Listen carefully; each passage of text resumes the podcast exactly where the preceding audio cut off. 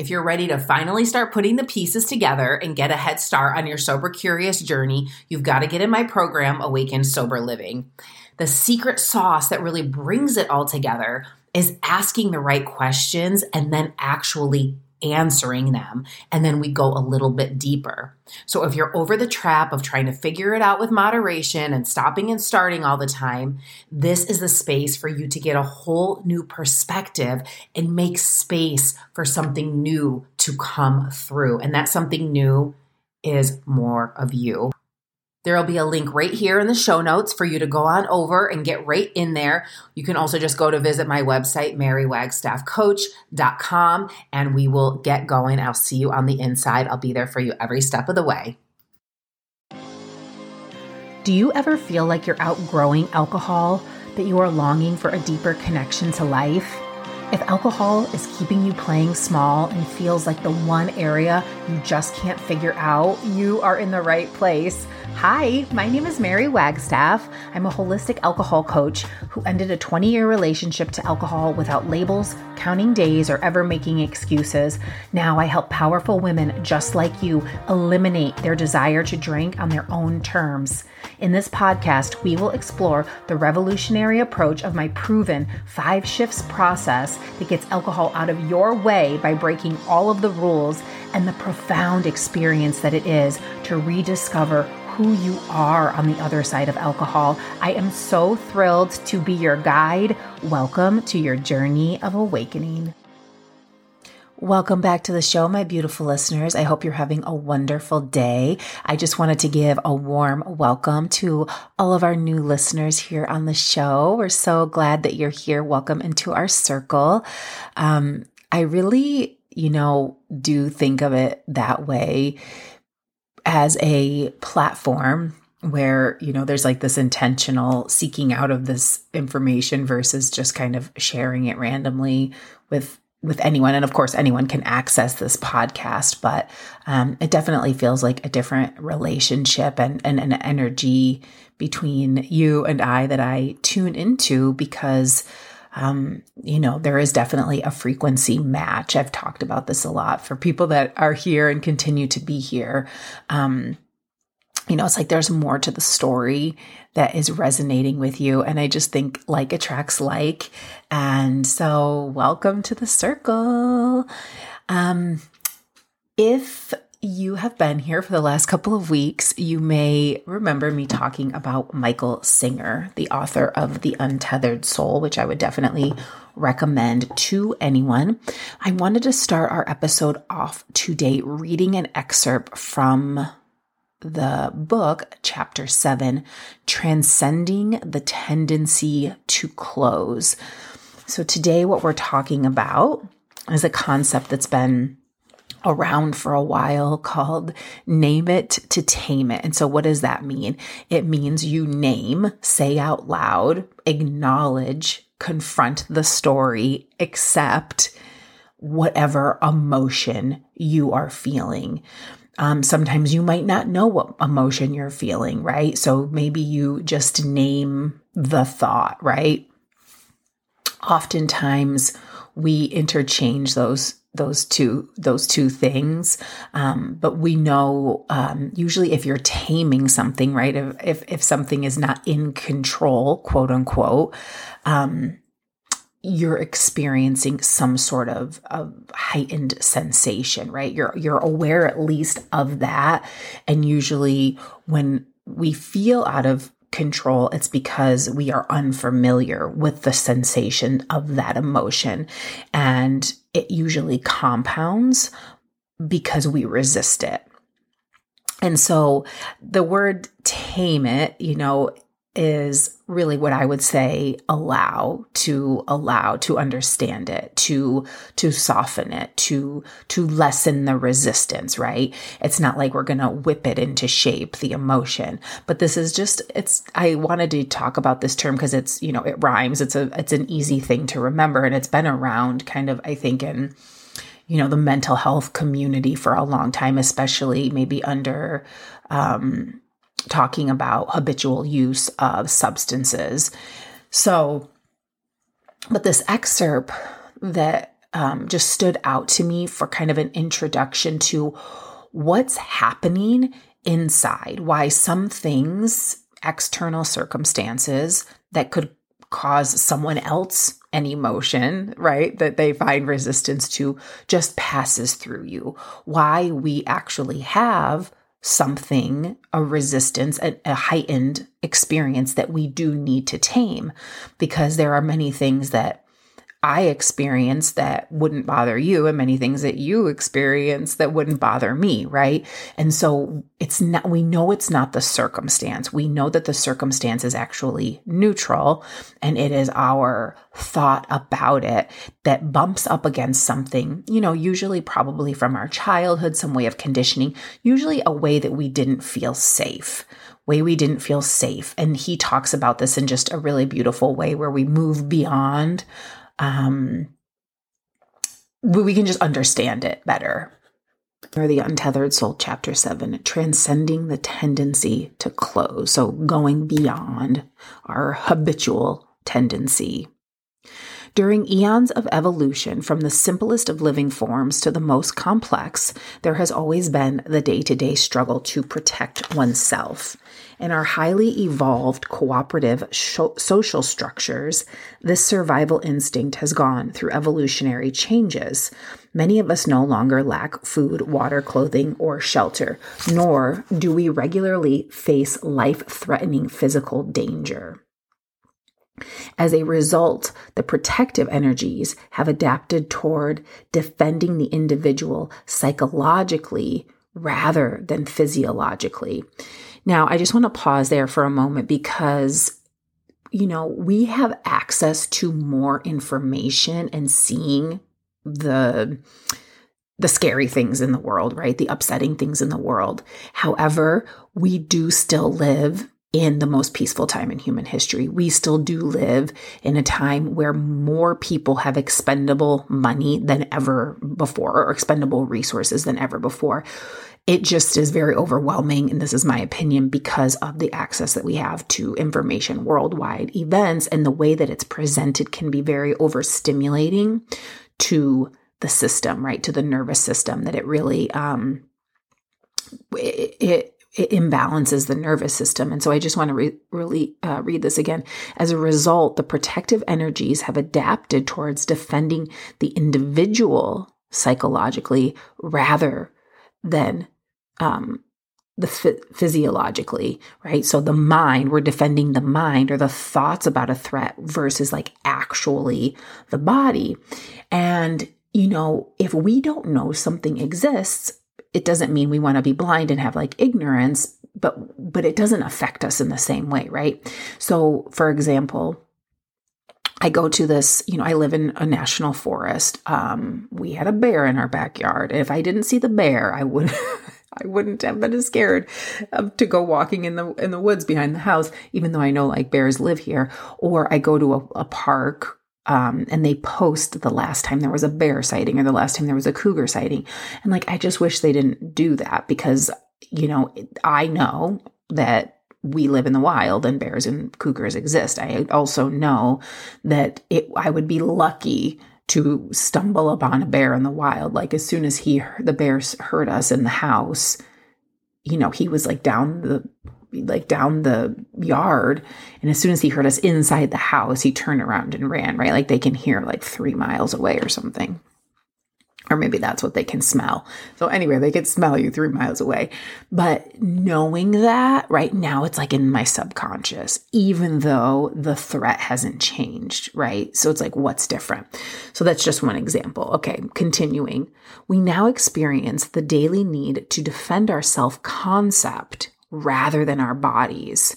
Our major struggles end up being with our own inner fears, insecurities, and destructive behavior patterns, uh, i.e., alcohol, and not with outside forces.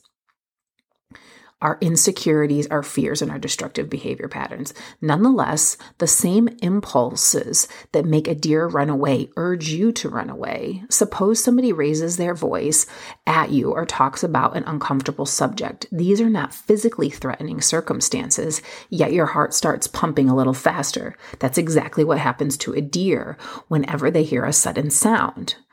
Their heart starts pumping faster and they either freeze or run away. In your case, however, it's not usually the kind of fear that causes you to physically run away. It's just a deep personal fear of demanding protection.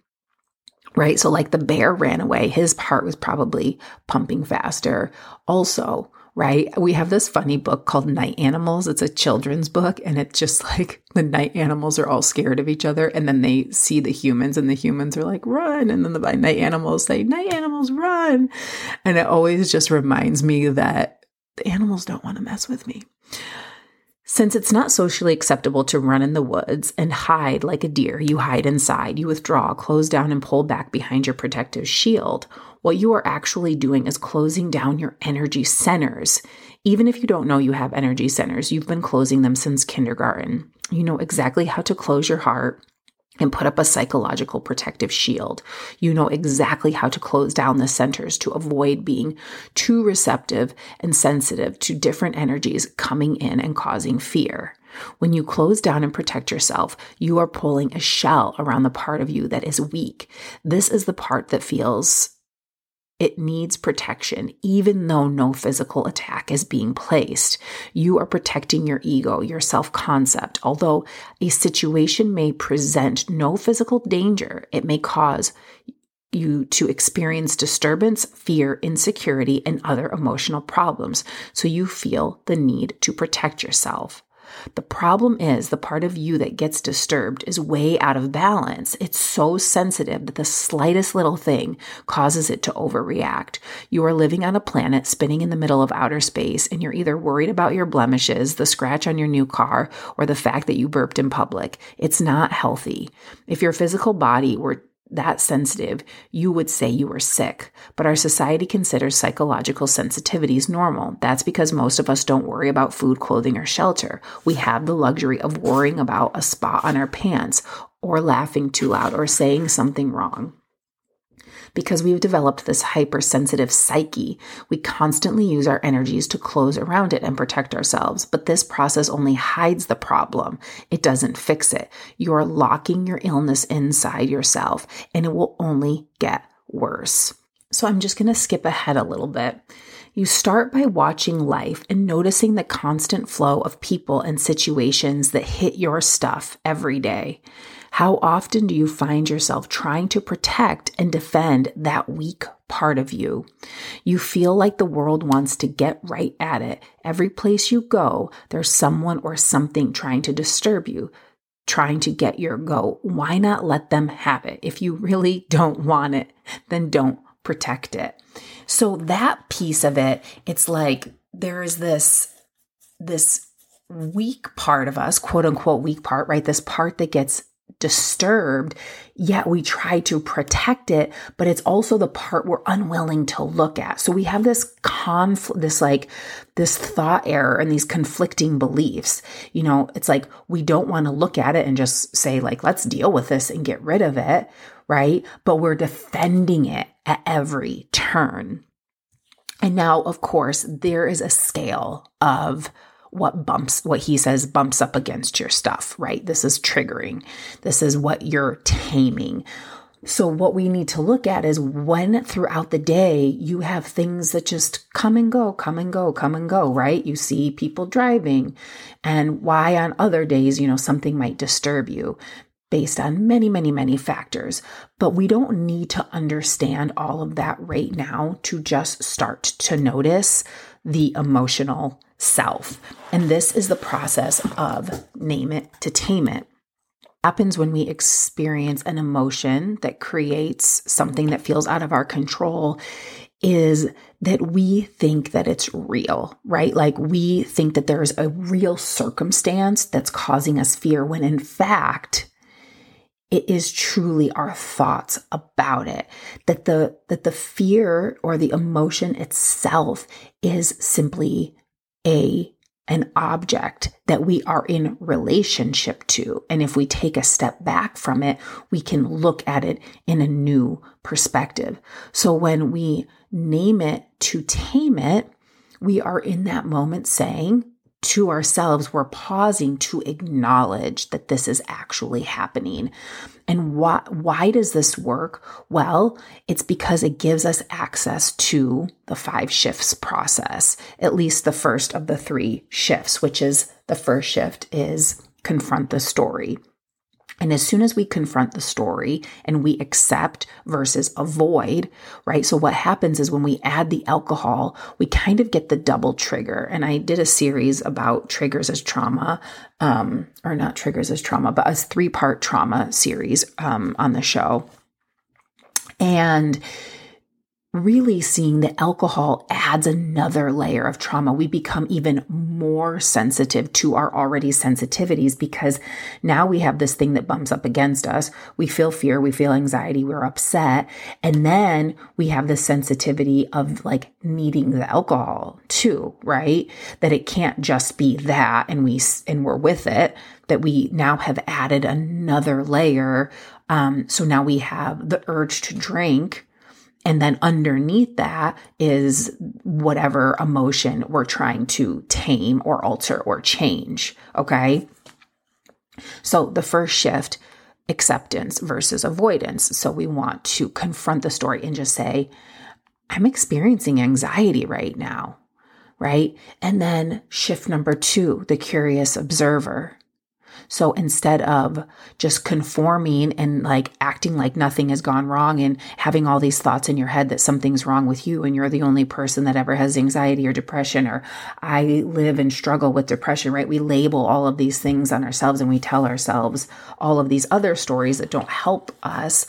We stop and say, Hey, we just become curious about it. It's like, oh, why am I having anxiety right now? Like, what caused that? And then the third shift is the compassionate witness, where we come in with compassion, say, like, hey, it's okay that you're feeling this right now. Like, you're in the middle of the woods, you know, you're not. You're not close to home, but you do have people around you that will help you, right? So, the an example of this where it was more anxiety based on like not so much just something that bumped up against um, a thought that I had, but like just real physiological circumstances. So I'm going to give you two examples. I was hiking in the woods with with friends of mine, people that I actually like. They're kind of new friends, but lovely people, very kind, very nice. Like tons of water supplies. Someone even had like um a kind of like a GPS uh, alert emergency walkie talkie type thing. And we're walking, and you know, I live pretty high altitude already. I have great endurance. Um, like physically, I felt fine in that way of, you know, it wasn't even that big of an elevation. And all of a sudden, I got this kind of flood of anxiety that came over me after we had taken a pause to stop. And of course, in my internal head, I'm thinking, okay, how far are we? Do I need to turn back? Um, and I start having all of these, you know, the mind just takes over within moments of, oh my gosh, if I get all the way there, am I going to be stuck? Am I going to have to go back? It's just like insane, right? And so I'm watching this and we had all stopped to take a break and there was, you know, eight or nine of us. And I said out loud, hey, I'm having a little bit of anxiety. Uh, for some reason, I'm just starting to feel a little like lightness in my chest. It's feeling a little fluttery. I'm just kind of feeling shortness of breath. And I'm not really sure why. And as, as soon as I started having this conversation, there was this compassion towards myself, like that it was, and that I normalized it, right? So when we get curious and we get compassion, we confront the story, we normalize it. And this is the biggest problem with alcohol, right? So there's, I just want you to take away, understand that we're talking about two things here. We're talking about a lot of the reasons why you're drinking and like you don't even know at this point that you're having emotions sometimes because the habit is so strong that you just drink at five o'clock, right? Like I didn't even know what all of the emotions I was covering up with alcohol were because I was always just drinking. but you also have, you can also use this with simply the urge to drink as well. We can normalize it. We normalize being hungover and laughing about that. We normalize drinking, but normalizing that we're having anxiety because of it, right? So, so, but, but you also might be having anxiety in real life and alcohol kind of exacerbates all of it. So every time we talk about alcohol on the show, it's like everything's t- twofold because we're we're kind of in this habitual imbalance, right? And so what he, what Michael Singer is talking about here is the tendency for us to close, to to put our walls up around our heart and he's talking about transcending it. Now he has some of his own practices in the book which are amazing but the the name it to tame it you know and and this is how we use the five shifts process is we normalize it and so what happens is, is that is the process of transcending, right? The need, the tendency to close. We are we are now opening because we're normalizing it. Where if we're in our head, even the body starts to contract around the heart, right? So the this other woman I was with said, "Yeah, I get anxiety. You know, we're high elevation, like it's totally normal. Like, are you okay?" And we just started talking about it, and immediately, immediately, it went away. I just started breathing deeper. I took a breath. I was externally focused, right? So that's the that's the the the place of the observer, which Michael Singer obviously talks about. And this is like the whole practice of what we're doing here and the, with the five shifts is we're becoming the witness. We're not so entwined, entangled in that emotion. And it's just like taking over our whole body. We make some space by normalizing it, by naming it. We make some space and we come into the present moment because where did my mind go? It went to the past. It went to the future it was not just experiencing like looking outward, right? Like you almost get tunnel vision. So you look outward. I was directly talking to this person. I was looking at her eyes. And this is the same thing that you can do if you happen to be by yourself. You can externally verbalize. You can put your hands under cold running water. You can open your eyes and really focus your eyes on your breath, on your body, on what you're seeing in front of you. A lot of times we kind of unintentionally get, we have an emotion and we start to, um, the shutting down, that closing off. We also close our, close our eyes, close our senses off from the present moment. It's almost like, you know, you kind of like black out for a moment or what you do to dissociate you know, you're really closing off from the present moment when you have a drink. So what alcohol does is it stops the energy in the body from flowing. And we everything is energy, right? We know this. We've studied on a quantum level. Everything is energy. Everything comes is is essentially light. And emotions are energy in motion. They're vibrations in the body that create sensation. But because you're unfamiliar with them, they're a problem right? They're a problem for you because they're just it's it's like the deer right? It feels like a threat. Not only right does the does that external thing that happened to you right? Say like um you clean the whole house and no one ever said anything about it. And as soon as the whole family came home they started trashing everything. And all you wanted was to be validated. And that bumps up against you. So you make a problem of it right? And but now even that feeling inside now also doesn't feel safe. You don't your your thoughts are no one cares no one appreciates me. But now the feeling inside of you also doesn't feel safe. You don't you you aren't familiar with it. So you close and then you have a drink and you close even further and all that energy goes uncovered. The thought goes unexamined when in that moment if and we Matthew and I had this experience over the weekend where we were joking about just validate me. I just want to be validated. Like validate me, baby. And as soon as we said that, we were laughing so hard because that's really all you want in those moments instead of like no one cares, right? It's just people you noticed because it was important to you, right? I mean, in my household, it like um, my my work around the house goes noticed when I'm gone, right? Not because I do it because it just looks normal, right? But I don't need, I've come to a place, I don't need anyone to validate it. My mother told me this a long time ago. She said, if you're going to do it, don't bitch about it. If it's important to you, right? Or if you need help, ask. Don't retroactively be pissed off at someone because you decided to do something, right? And so these are all of the, the neuroses that we have in our lives when like the truth is, is like, we woke up today, you have food, you're breathing, you can move your body. Everything else is a bonus right? And if you want to have a conversation with someone, and ask for validation. Like this happened, and I'll give you one more example. Um, though the example of the validation was Matthew had said, um, we went crabbing and he, we didn't catch any crabs. We did get some clams. He said, I'm going to, I think I'm going to take the kayaks out and put one crab trap on the side of the bridge and one crab trap on that side of the bridge. And I was like, I don't know.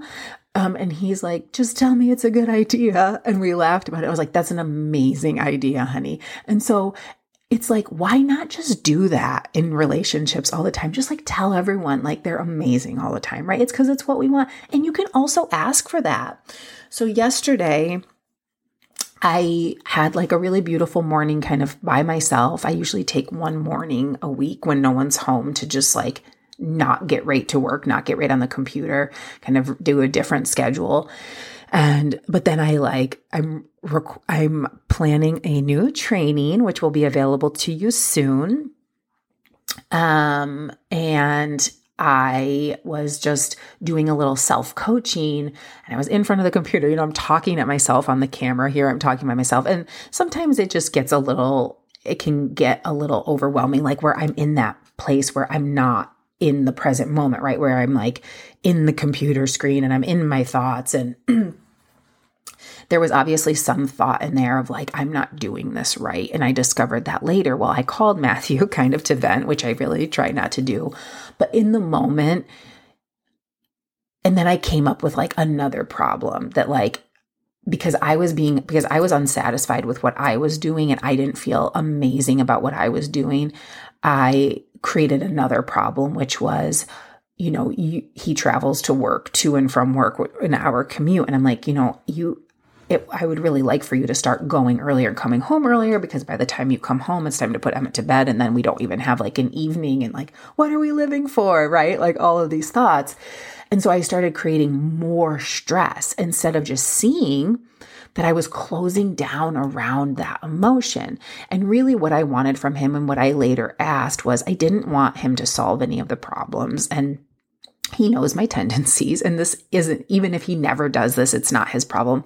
I said, really, in those moments, all I want is to be validated. I just want someone to say, girl, it's going to be okay you are going to you know you're going to feel better this is a normal part of the process you're doing your best right but but we can't rely on that from the external. I can ask and inst- I and you know, and he didn't do that right away. He was kind of trying to help me like solve the problems and you know, and then it kind of got a bigger conversation. But I did ask, it didn't make it about him because I know, you know, from doing this work that no one else is responsible to validate you but yourself. Your parents aren't, your no one is, right? If you want validation, you either have to ask for it or you need to do it yourself. And the more we can accept that truth, right? The world isn't going to validate you. Like people want to make money, people are in power, right? The things out there in the world, big alcohol, the diet culture, like all the things. And now I'm not saying on a social level we shouldn't see some changes uh, for you know, representation. I do believe that. But as far as like capitalism, like people, if people can keep making money and people are buying this stuff, it's going to keep happening. So you got to validate yourself. I don't need to color my hair, right? My I'm I'm accepting and loving my my natural, you know, aging process, like whatever it is. Um so what I did to tame it was I, you know, I did kind of verbalize out that out loud to Matthew and I left. I went to the park where they'd post about the bears and I took a walk and I really breathed into the emotion and I just knew it needed to come up and out. And it was the first time in a really long time where I was like, felt a real urge for something outside of myself to change, right? And in that moment, and you know, um, I haven't had a drink of alcohol in almost four years. So it's been a long time for me. But in that moment and, and i don't desire alcohol i don't have the thoughts about it but i was like this is when people want to drink because i was like i was having so much resistance to this emotion but i went for a walk i cried i did a little v- verbalizing i vocalized it i just like felt it in my body and it went away and i found the thought i found the thought i'm doing it wrong right or i'm i, I should be better at this or something some you know, there were several thoughts. And so I, I was able to open myself to transcend the tendency to close. And I was able to uncover what I was making the circumstance mean about me, whatever was external that bumped up against me. So, what we do is we use the five shifts process to cultivate the witness consciousness so we can open, right? Because if we keep shoving it down, it does turn into dis-ease. It's like if we had a, a gaping wound on our arm and we ignored it, like eventually we would have a big festering ooey gooey you know infection right? But we don't see that same thing with the internal world. And this is the process of human evolution. This is the process of embodied awakening. And this is what we're missing out on when we always turn to alcohol to solve our problems or turn to alcohol to have a better time to make us feel better right? We don't realize we can transcend the emotion and make space so that the next time that happens, the time in between is shorter, right? Now, a year ago, that same instance, that might have lasted the entire day or into the next day, but I do this work every single day, right? And not like, and just because it's more useful, I'm not like, oh my God, I got to find out what's wrong. But when emotions arise, which we're having an emotion all day, every day, right? It's like, you know, where my grandparents used to say, where there's going to be weather, like when there was going to be, you know, a storm or something. And I'm like, there's weather all the time, right? So you could think of your internal uh, world as, you know, the weather, right? But you're not just having like, it's not just blue skies all week, right? Like you're having the full gamut of all of the things every day. you know, and especially as women, and this is something else I teach in the program is the practice of everyday ritual and understanding your own personal cycles and rhythms because we do have we do live in a cyclical nature that you can count on for sure. And that's very powerful to get to know that and and normalize it and not hide it and not shame it and not blame it, right? So instead of blaming it, we want to tame it. We want to understand it. We want to really validate it. And this is the, the beauty and the magic of the five shifts. And so, you know, there's all sorts of other things that we can do out in the world that can be positive away from alcohol. But if they don't specifically, if they don't normalize the experience that you're having, and you can't look at into start planning a possibility where I want alcohol to be insignificant in my life, you will never reduce your desire to drink.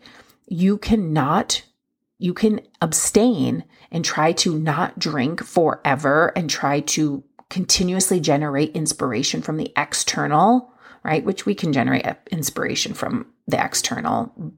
But unless you, until you do it inside of yourself, it will not land and it will expedite your results when you do this work. And I'm talking 30 days, right? I'm talking you've given alcohol 10, 20, 30, 40 years of your life. Give yourself 30 days to understand what it means to really be a fully embodied human, right? Like, this isn't counting the days. This is not drinking or not drinking. This isn't black and white. This is what the hell have I been missing out on, right? And and with no shame because like they don't teach us about this stuff in, you know, public school. Okay. So the result of that is you make space. You transcend the tendency to close. You open and that thing that bumps up against you stops bumping up against you or you close halfway, right? So using meeting your emotions as they show up and and the same even with the urges of alcohol. We're talking about both things here. It's a it's a double layer. What I want you to know though, and this is why I talk about desire and attachment, is that your desire, we're talking about kind of the physical cravings of like it's five o'clock and my tongue is starting, I'm starting to salivate and the a drink, you know, sounds really good right now. That goes away pretty quickly. So we have two layers of something that we're transcending. We have the, you know, that kind of um, chemical attachment to the alcohol itself. But then what, and that's the, the desire to drink. That's what I, how I define the desire to drink. And then we have the attachment, which is all of the beliefs, right? And then the layers of of the beliefs that you can't do it on your own, right? That you can't handle it, which I know isn't true. And I know you know isn't true. Of course, you can handle it. You're a human and, our emotions are just energy, they're just sensation, right? You wouldn't bump your knee and run away into the woods and say, I can't handle it. No, you would figure it out. You would seek support. You would trust your body to heal. Okay. This is no different. So I'm going to end with just another excerpt from the next chapter because I think it really ties it all together. It's called, the chapter eight is called Let Go Now or Fall, right? It's like we're on a one way road here. It's not going to just magically get better. I just want you to know that. The natural ups and downs of life can either generate personal growth or create personal fears. Which of these dominates is completely dependent upon how we view change. Change can be viewed as either exciting or frightening, but regardless of how we view it, we must all face the fact that change is the very nature of life.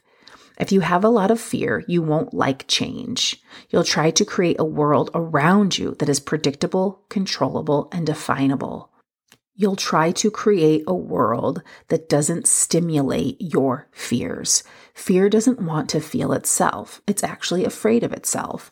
So you utilize the mind as an attempt to manipulate life for the purpose of not feeling. People don't understand that fear is a thing. It's just another object in the universe that you are capable of experiencing. You can do one of two things with fear. You can recognize that you have it and work to release it, or you can keep it and try to hide from it. Because people don't deal with fear objectively, they don't understand it. They keep end up keeping their fear and trying to prevent things from happening that would stimulate it. So this is so important, right? This idea of you'll create, you'll try to create a world around you that is predictable, controllable, and definable if you don't accept the fact that change is part of life. And by utilizing alcohol, that is what we're doing. We are trying to recreate the past right? And we don't give ourselves an opportunity to have an experience of the future. And what I say, and what I've been saying lately, is that fear is the threshold to more life on the other side. Fear is just the unknown. And what you're walking through as a threshold, if you think about it as that, it's just more life on the other side, then what is there to fear? More experiences, more of you. And it's just because you just don't know. But you can get to know yourself eh, eh, as a human, as the human experience of the sensations in your body very, very quickly. So I want you to notice what bumps up against you. I want you to practice the concept of naming it and taming it by utilizing the five shifts and see what unfolds for you. And really, the way to get to know and really apply and commit to the five shifts is through the process of private coaching. So if you're ready to do that and you're ready to take the next step, I really would love to invite you to see you know, how does this resonate with you and we can really pinpoint in your life where you're resisting this change and why. What is the thought that's that's really keeping you stuck. So you can schedule a complimentary alignment session. The link is in the show notes and welcome welcome. I hope you all have an amazing amazing week. Take care. Hey, if you are finally ready to get alcohol out of your way for good and discover what lies ahead, I want to invite you into the Stop Drinking and Start Living program where you will learn to do what alcohol does for you on your own, but way better. The best part is you don't have to do any of it alone. Just click the link in the show notes or visit my website, marywagstaffcoach.com, to schedule a call with me where together we will plan the next phase of your life on purpose. I'll talk to you soon.